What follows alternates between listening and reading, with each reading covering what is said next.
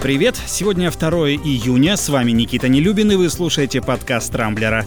Пока вы спали, мы следили за новостями и отобрали самые интересные. Владимир Путин назначил дату голосования по поправкам в Конституцию, Рамзан Кадыров призвал ООН принять меры против США за бесчинство, первый президент Украины придумал, как вернуть Крым, Россия готова сбивать американские бомбардировщики, а королева Великобритании весьма оригинально вышла к народу впервые с момента введения самоизоляции. Теперь обо всем этом подробнее. В Кремле, наконец, утвердили дату проведения голосования по поправкам в Конституцию. Оно пройдет по всей стране 1 июля. Президент Путин призвал россиян принять в этом самое активное участие и даже сделал день голосования выходным, чтобы как можно больше людей могли выразить свое волеизъявление. Какой во всем этом смысл, непонятно, ведь еще на прошлой неделе глава Центра сберкома Элла Памфилова официально заявила, что поправки-то уже приняты и вполне себе легитимны. Да и лишним выходным днем россиян вряд ли можно обрадовать. Особенно если учесть, что большинство из нас уже третий месяц сидит по домам.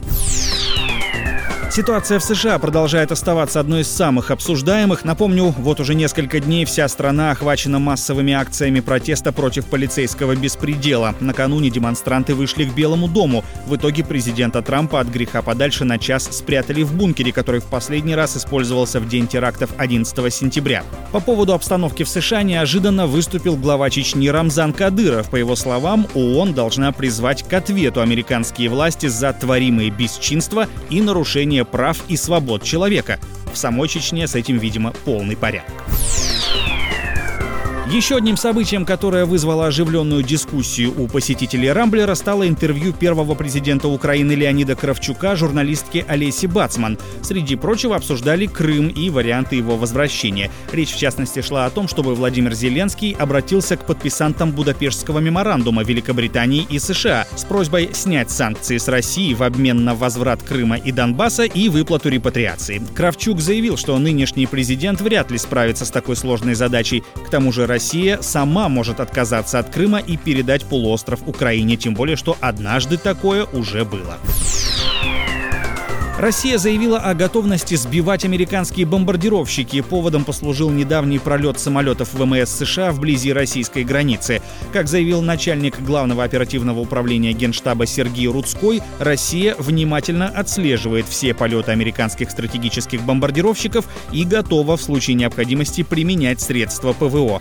Добавлю, за последние 2 месяца у наших границ было замечено уже 6 таких самолетов. Но есть и хорошие новости. Королева Великобритании Елизавета II впервые с момента введения в стране режима самоизоляции появилась на публике. Журналисты запечатлели ее величество во время занятий по верховой езде. 94-летняя королева прокатилась верхом на горном пони по территории Виндзорского замка. Кстати, в одном из недавних телеобращений к нации Елизавета II накрасила губы ярко-оранжевой помадой. Журналисты сочли, что ее величество сделало это, чтобы повысить моральный дух общества. На этом пока все. С вами был Никита Нелюбин. Не пропускайте интересные новости, слушайте и подписывайтесь на подкаст на любой платформе. Увидимся на rambler.ru. Счастливо!